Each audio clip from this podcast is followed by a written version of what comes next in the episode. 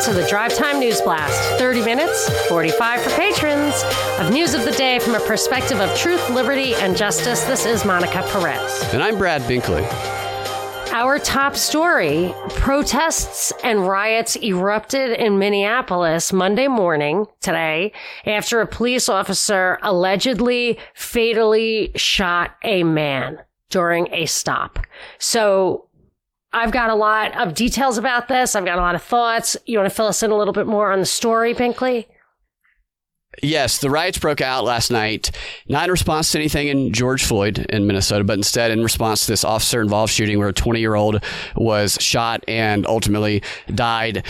What happened, according to the police, is that around 2 p.m. on Sunday, after determining that the suspect had an outstanding warrant, now I don't know how, I don't know what the probable cause was there. They say in the story, or the mother of the victim says that he was stopped because of an air freshener in his car. I don't know if that's what the police would say, but according, because this guy did have a bunch of outstanding warrants out and he had had some violent felonies that he had committed, so it could have been more than just that, but I don't know. But according to the police, when they tried to arrest him, he got away and tried to get back into the car and drive away. And he did drive away, but not before one of the police officers shot him.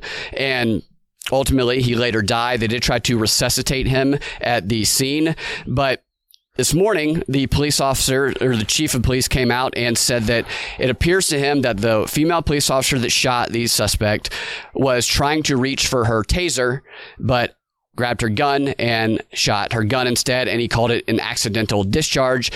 That's a that's a strange aspect of the story, but Shortly after this happened yesterday, almost instantaneously, Black Lives Matter protesters showed up at the scene. They protested, they jumped up and down on police cars, caused a bunch of ruckus, and p- police ultimately, this is at the Brooklyn Center in Minnesota, they ultimately shot off some crowd control stuff. They, they shot off some, what was it, a water hose?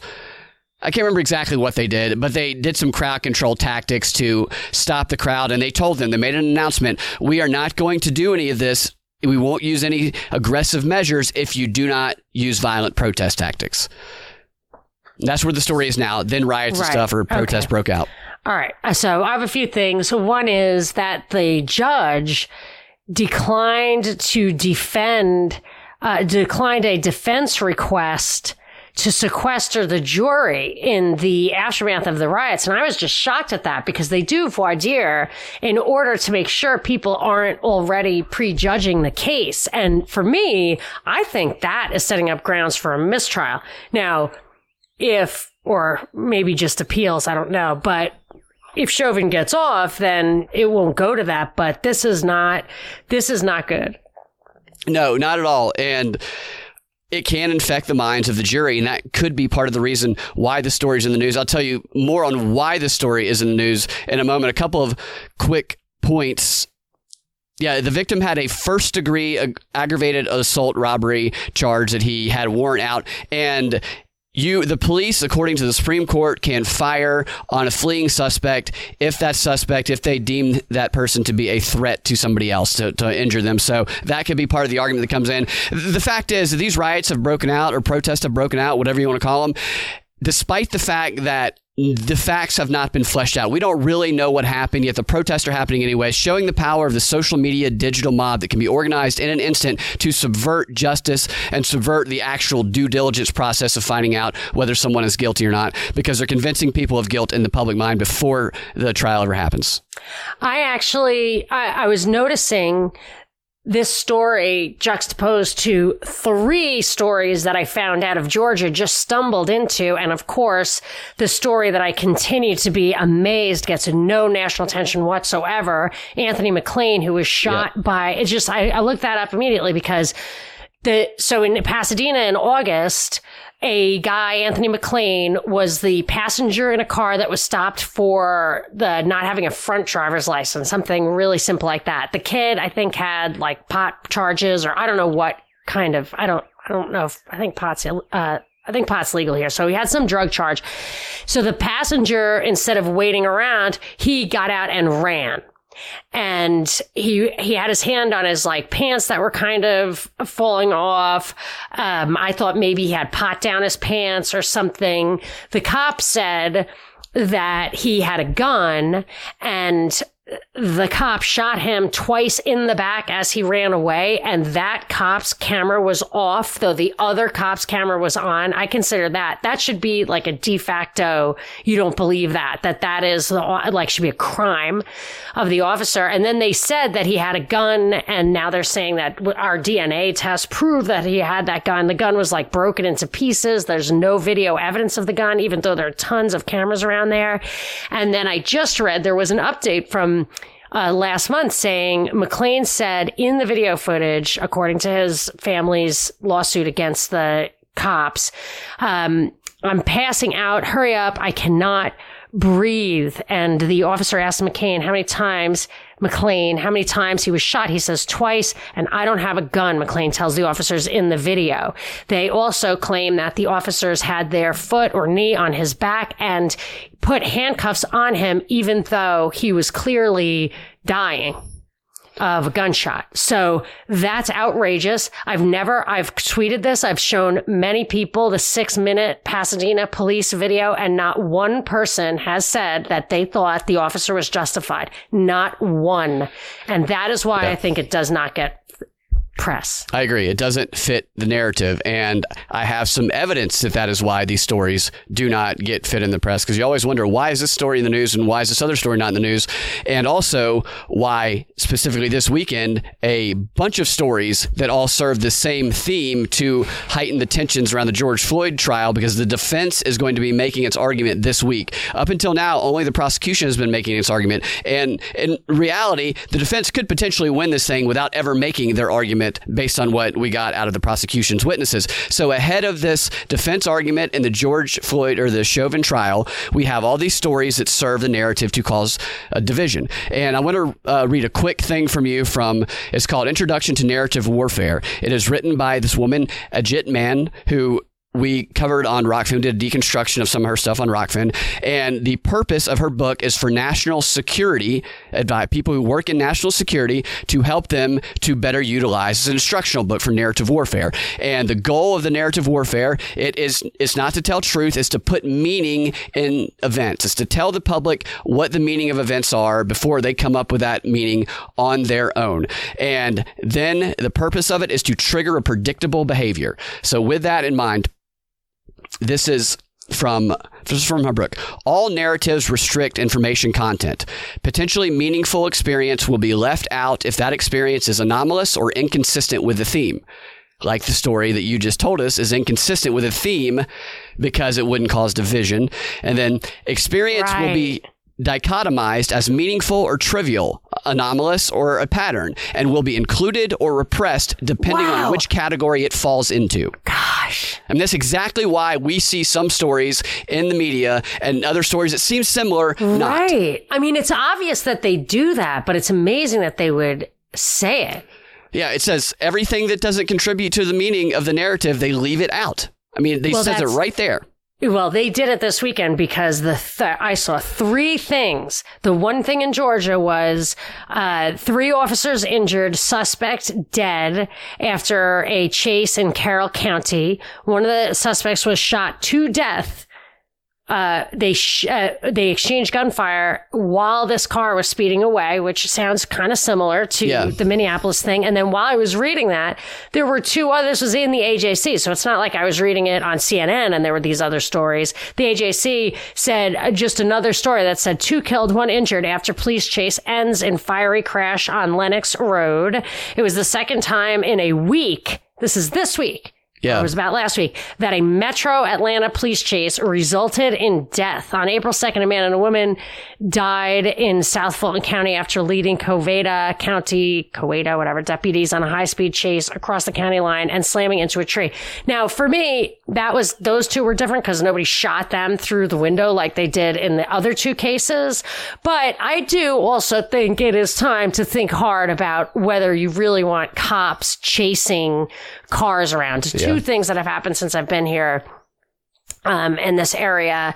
I've seen twice already innocent people driving getting T-boned by cars that were outrunning yeah, cops. police. Yeah, yeah. I, I mean, knew somebody no that happened to in college. In this day and age of surveillance, You cannot. I, I mean, the, the dash cam shows the the the license plate of the car.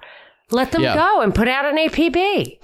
Yes, absolutely. I want to give you one more thing from this, and I think it's important please. for people to hear it. They're talking about triggering identities in order to divide and undermine uh, a country or a group, whatever the target audience is. And she says the way that well constructed narratives influence is by triggering identity. So that's important to keep in mind because of the identity politics. This is a weaponized thing. They are very consciously using it. And then she goes on to say that the art and science of narrative, when well done, does not allow the audience to derive their own meaning does not allow the audience to derive their own meaning. The narratives control this. It's important to understand that the meaning of what happened can be manipulated.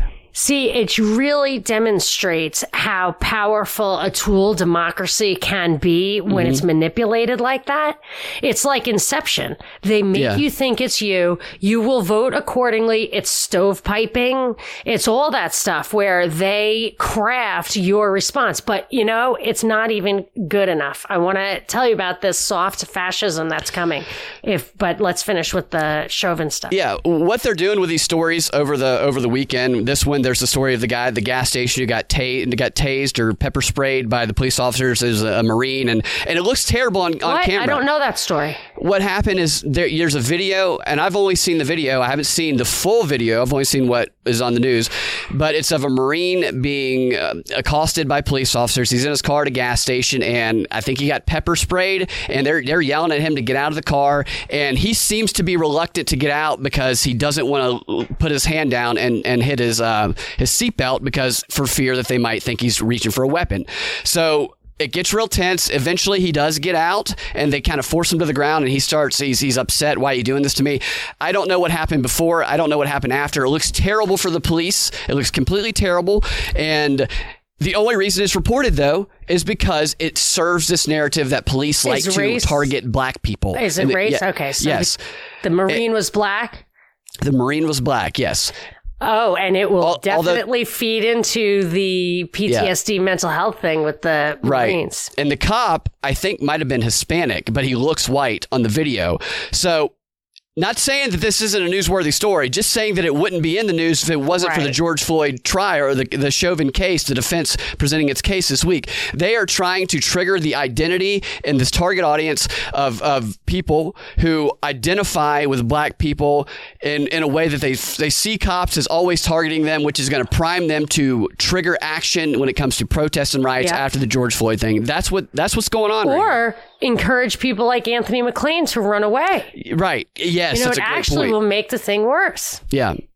Yeah, fantastic point. And SNL fed right into this with their cold opening. Eh, They had a cold opening, and in this cold opening, they basically said that Chauvin is obviously guilty. It's on camera. We all saw it. Why do we even need a trial? And then they went on to promote the use of violence in protesting. What it was was a, a skit where they had four news anchors, two of them white, two of them black, and the white news anchors are just oblivious saying, well, it's obvious that Chauvin is guilty, and why are we even having a trial? There's no The way. white guys are saying that? Yeah, they're, everybody's on that side. Right. But the so the white guys are dumb because they think that he's going to be convicted, and the black anchor's like, "Now you're right, he's guilty, but we don't think he's going to oh be convicted. oh my gosh. So- wow. Right. So that's the thing. And then the one of the white Oh, anchors. wow. Yeah. One of the white anchors says, "Well, I think we can all agree that."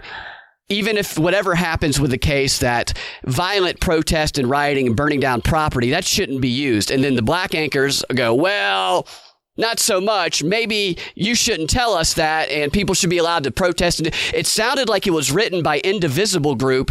Uh, We covered the when they were t- teaching people how to protest. It sounds just like that. wow. Oh, yeah. violence. It's with the role playing and everything. Exactly. Where was that stuff when we talked about that? Was that on the propaganda report? Was that on the Rokfin? It's on both. It's a propaganda report episode. I think it's 187. I- 187, yeah. Uh, They, Yeah. When they they teach people that it's wrong to question the way, as a white person, to question the way a black person protest. And this is in response to people saying you should not protest violently. So they're It, it was justifying pretty violent damning. protest. So I'm going to Yeah. write it down here for you to put in the show notes. and SNL is doing the same freaking thing. It's terrible. I mean, people are probably gonna die if, the, if this thing breaks out. And you have these actors on SNL, and you have these other stories. I mean, I don't know how people can look themselves in the mirror and be okay knowing that they contributed to that. And and maybe it will dovetail with the voting thing because what so again in this recent Rokfin video, people ask about what's Rokfin. Rokfin.com slash propaganda report. We put videos up of deep dives. So Binkley finds people who are talking like the World Economic Forum or Council of Foreign Relations or whatever, really laying out how they manipulate us, how they use propaganda and all that. It's really very interesting. But there was a, a recent one, our most recent one where one of the people was saying how COVID, race and inequity and climate change were the three things that were going to spur on, I don't think she, she might have called it the Great Reset, but whatever, like massive social change that they were trying to effect. And uh, so it's clear the Chauvin thing and the voting stuff are being used to focus on racial inequity. Now, the voting stuff to me, they are calling it a racial issue and they're saying that the legislators should not have the responsibility for making the laws on this because of race, but it's really about controlling those elections a little more tightly and yeah. trying to take it out of the hands of the state legislators. What? Uh, with Biden administration, they said that they're not going to mandate it, but they are here to offer any resources that states or anybody needs necessary to help yeah. with it. They'll do, there are two ways they can do these things. They can do model laws, which clearly they're doing with red flag stuff. It's what they do with a lot of like policing.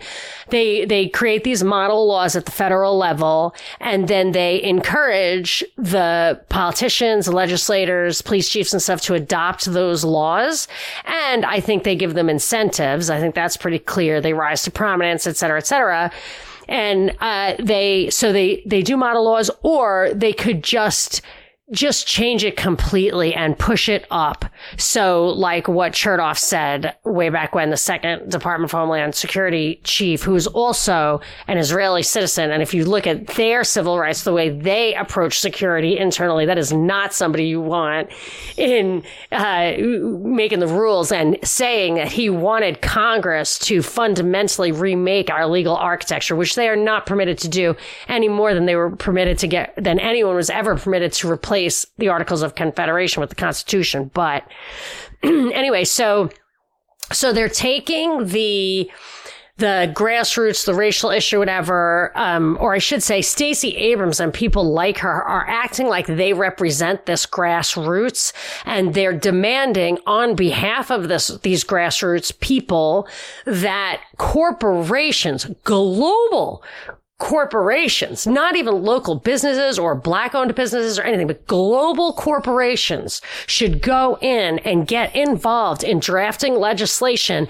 not just to the extent that Delta and Kemp already said they were doing before this controversial law got passed, but that they should go in and heavily influence it, maybe like Apollo did for Obamacare. So they are calling for what would have been called an Event 201 when they talked about soft power. This is soft power. This is soft fascism is what it is. Yep. but here was something that was straight out of your Civic Alliance thing. We have to talk about that. Let's talk about it in the last story of the free 30.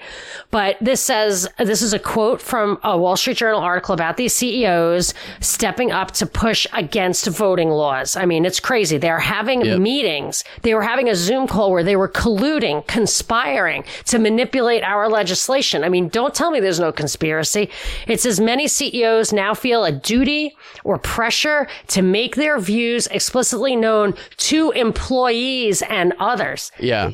And that's out of the Civic Alliance and also other clips that you've brought us about. The Salesforce guy was talking about how they've been meeting CEOs have been secretly meeting for the past year talking about this stuff, this way to get, to get the corporations to take charge after COVID, which involves the voting stuff. And the voting stuff has also been uh, being batted around for the past year. There was even, Dean sent us a patent that the U.S. Post Office filed about mail in voting from last February before it was even an issue. And I just sent you a video of, I don't know if it's your caliber, but from September of one of these affiliated organizations mentioned in the Wall Street Journal article, the, um, uh, Leadership Now project talking about voting and equity and action back in September, and they are leading the charge here.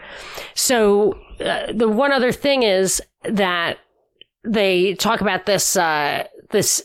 It seems straight out of the Civic Alliance to me, also straight out of Lasswell and Event 201.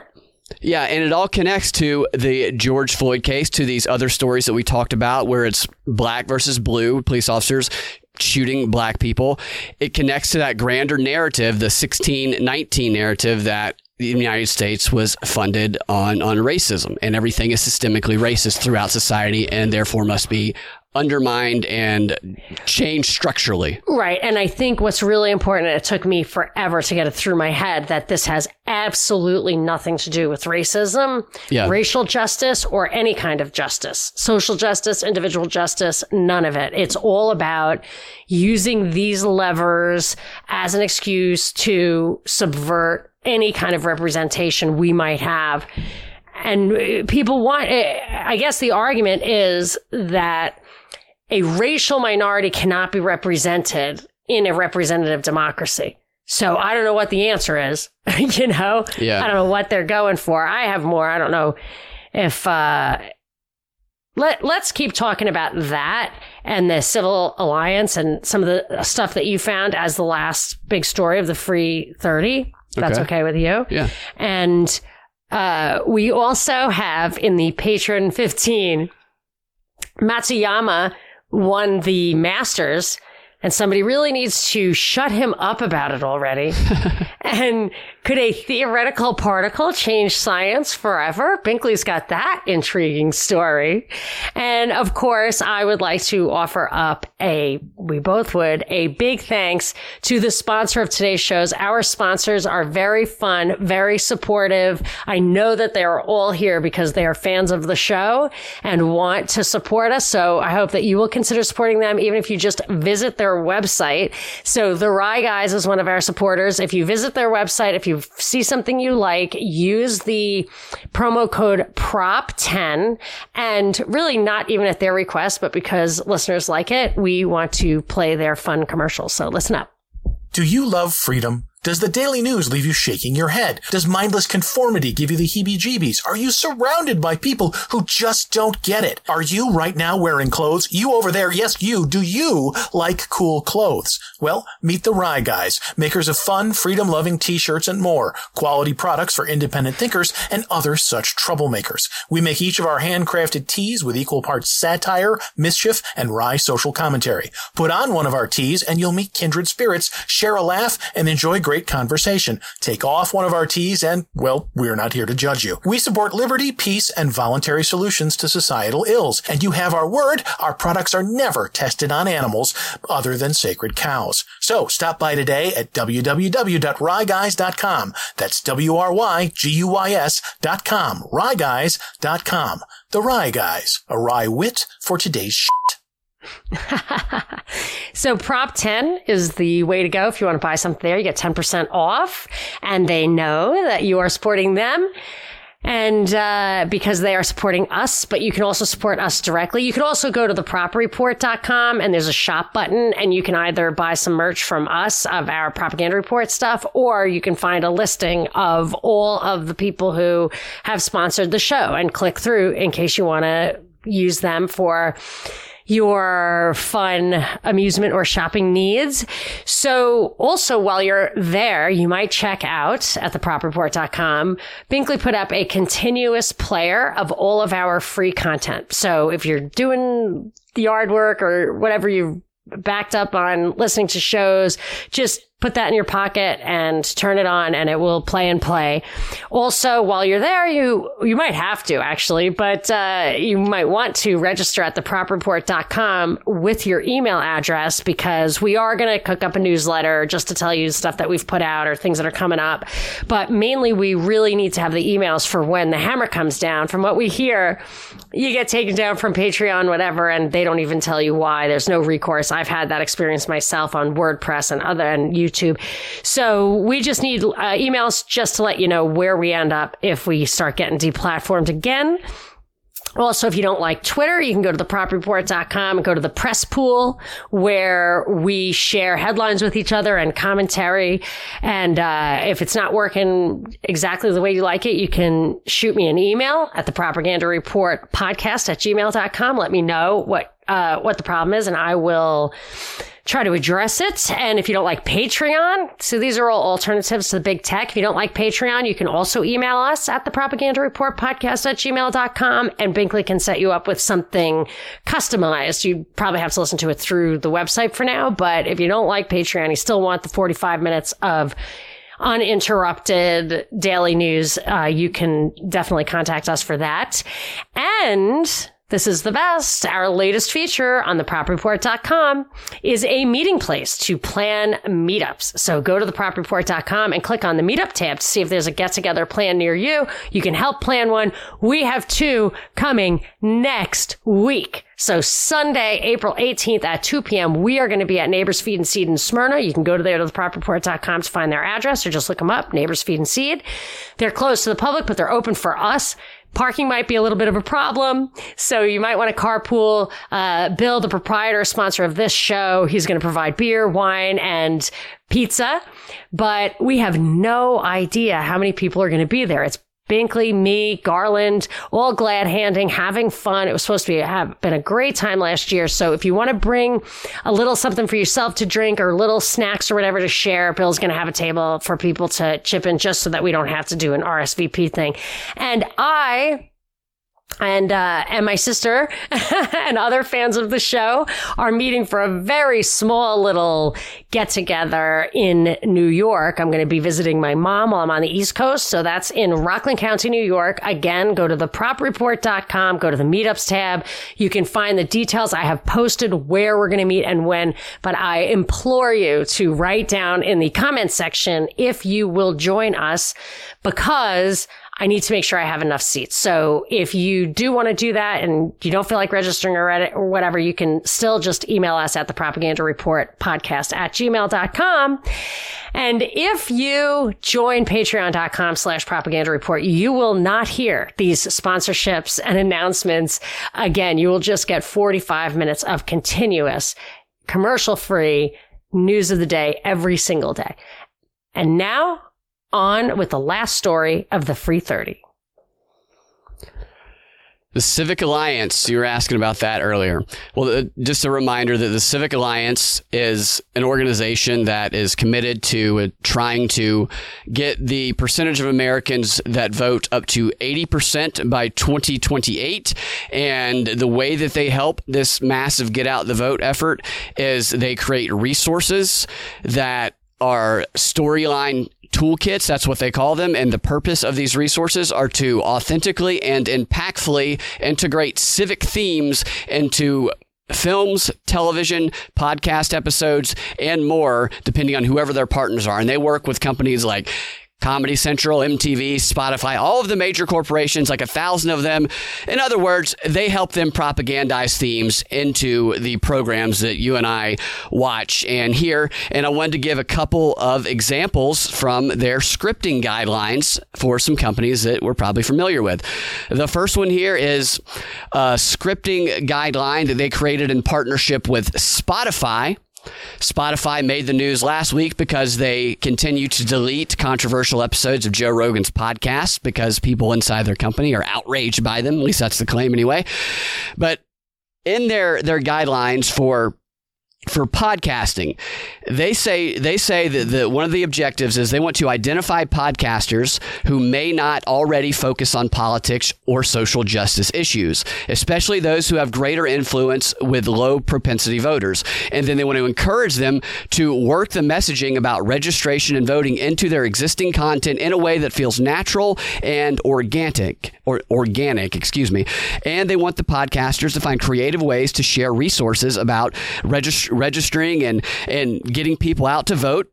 And they want to include people across a variety of topics that are far from the actual topic of politics. And they want to integrate stuff about the science of voting and why it's going to make your life better. So, they want to find podcasters that aren't political and they want to integrate these messages that are very much left leaning when you read through this document about voting and about voter suppression.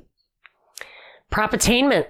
Prop attainment and Spotify trying trying to become the biggest podcasting platforms what Spotify is trying to do. This was made in partnership with them. So know that when you're listening to Spotify. You have a group that is actively working to filter propaganda messages through some of those things. Now the other one is Comedy Central. And Comedy Central they talk about uh, on the use of humor, uh, comedy produced in partnership with Comedy Central. They say to use humor as a way to playfully apply social pressure aka shame. This is what they say. Use comedy as a way to apply social pressure, shame to non voters. Studies have shown that social pressure is very effective to get people to vote, and comedy, more so than earnest approaches, is, is a great median to make people feel bad for not doing the right thing. That's a verbatim yeah, quote it's Machiavellian, it's inception. It goes along with all of this stuff where it just gets buried. And because it gets buried, it gets past your screens, your sensors. And this, uh, this civil civic alliance is, I didn't realize it when, uh, you were talking about it the other day. So I, I just wanted to make sure I got the name of it right. I wasn't sure if it was Civic Alliance or Civil Alliance. And I found that there's a Civic Alliance right in my little region, not just LA, but like my town. And it's, it has a mission, it says our mission is to bring together a diverse coalition of stakeholders. There's a red flag word from business, labor, government, education, and community sectors for the purpose of identifying policy challenges and best practice solutions that transcend the traditional industry methods and modes of thinking. So they want to bring all those people together and identify policy challenges and solutions. They are writing policy and they're doing it by creating a coalition among business, labor, government, education, and community that you never heard of. That you never heard of. So you think you have representative uh, government. This is so similar to the stuff that was in the Harold Lasswell stuff yeah. from national security and personal freedom, something like that, that you sent me a long time ago, where he said, you have to get to the grassroots. You have to have committees. You have to have things that people don't realize are really pulling the levers of power. Yeah. And this, the Civic Alliance scripting, I mean, this document goes pretty detailed and it tells them lines of dialogue. It tells them the opportunities within their scripts where they can inject these political things. For example, one of them says, but they give a list of questions. Here's the questions to ask to find these, these areas where you can inject these things. How can we show a voter experiencing oppression or suppression. Well, we have a storyline of a person going to vote, and then when they go to vote, they're rejected for something because they don't have to have an ID or something like that. so. Straight from the Stacey Abrams headlines, we inject into the entertainment and we see it anyway. We saw it anyway. But after reading through this document and seeing the questions they ask and the way they do it, I see it in everything I watch now. I see the injected yeah. political storylines. But I, I kind of already always saw that, you know, and I and I felt bad because I was so hard to watch TV with. I just couldn't really watch right, it anymore. Yeah, yeah, You know, I just can't. And and the only hope, the only thing I can tolerate is like Mr. Robot or American Gods, where they're telling me a truth I really do want to know about, and I just have to put it out of my mind that they're doing it for their own purposes. Yeah, I saw an example last night. I watched Batwoman because I watch those shows because they're terrible and they're so filled with politically charged propaganda. And of course, I just love Batwoman. Of course, great character. but in this story, the whole storyline, there's a they introduced a Black Lives Matter activist that is starting a uh, a center for kids, like a community center for kids.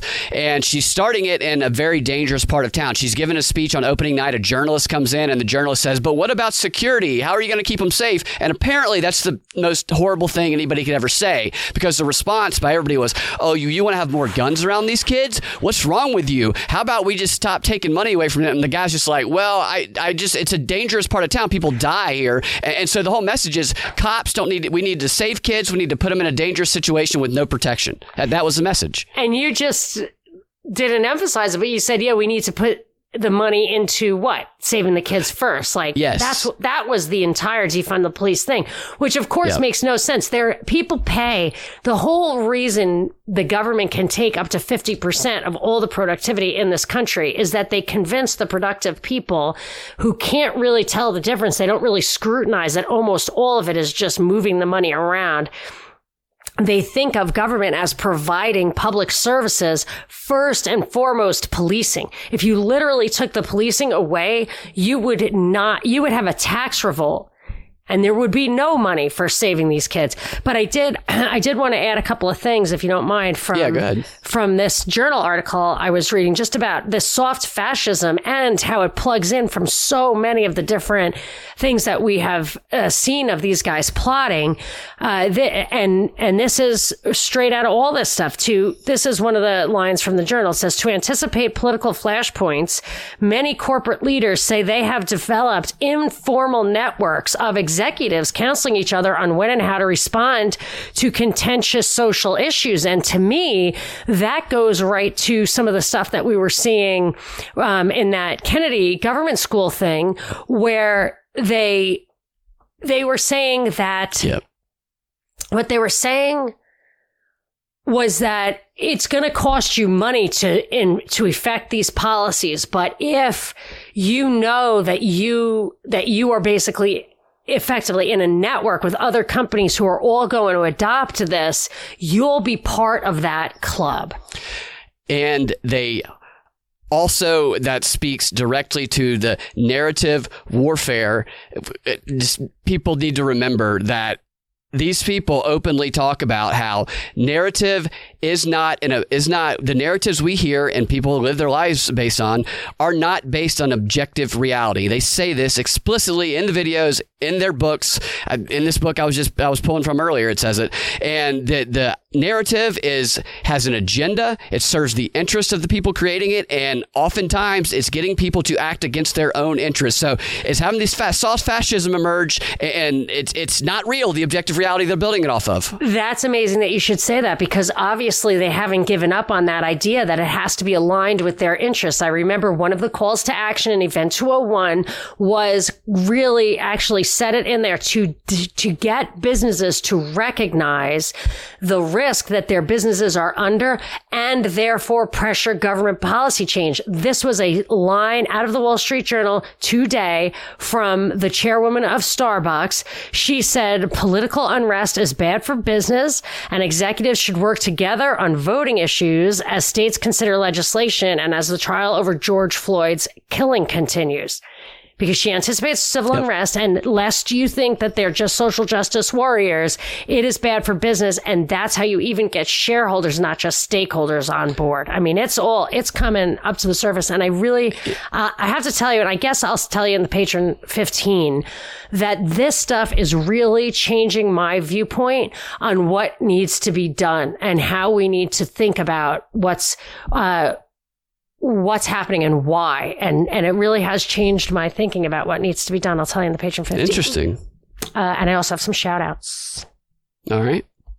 So we got many new patrons over the weekend. Thank you. Thank awesome. you. Thank you. Yeah. Thank you. Uh, this isn't even all of them.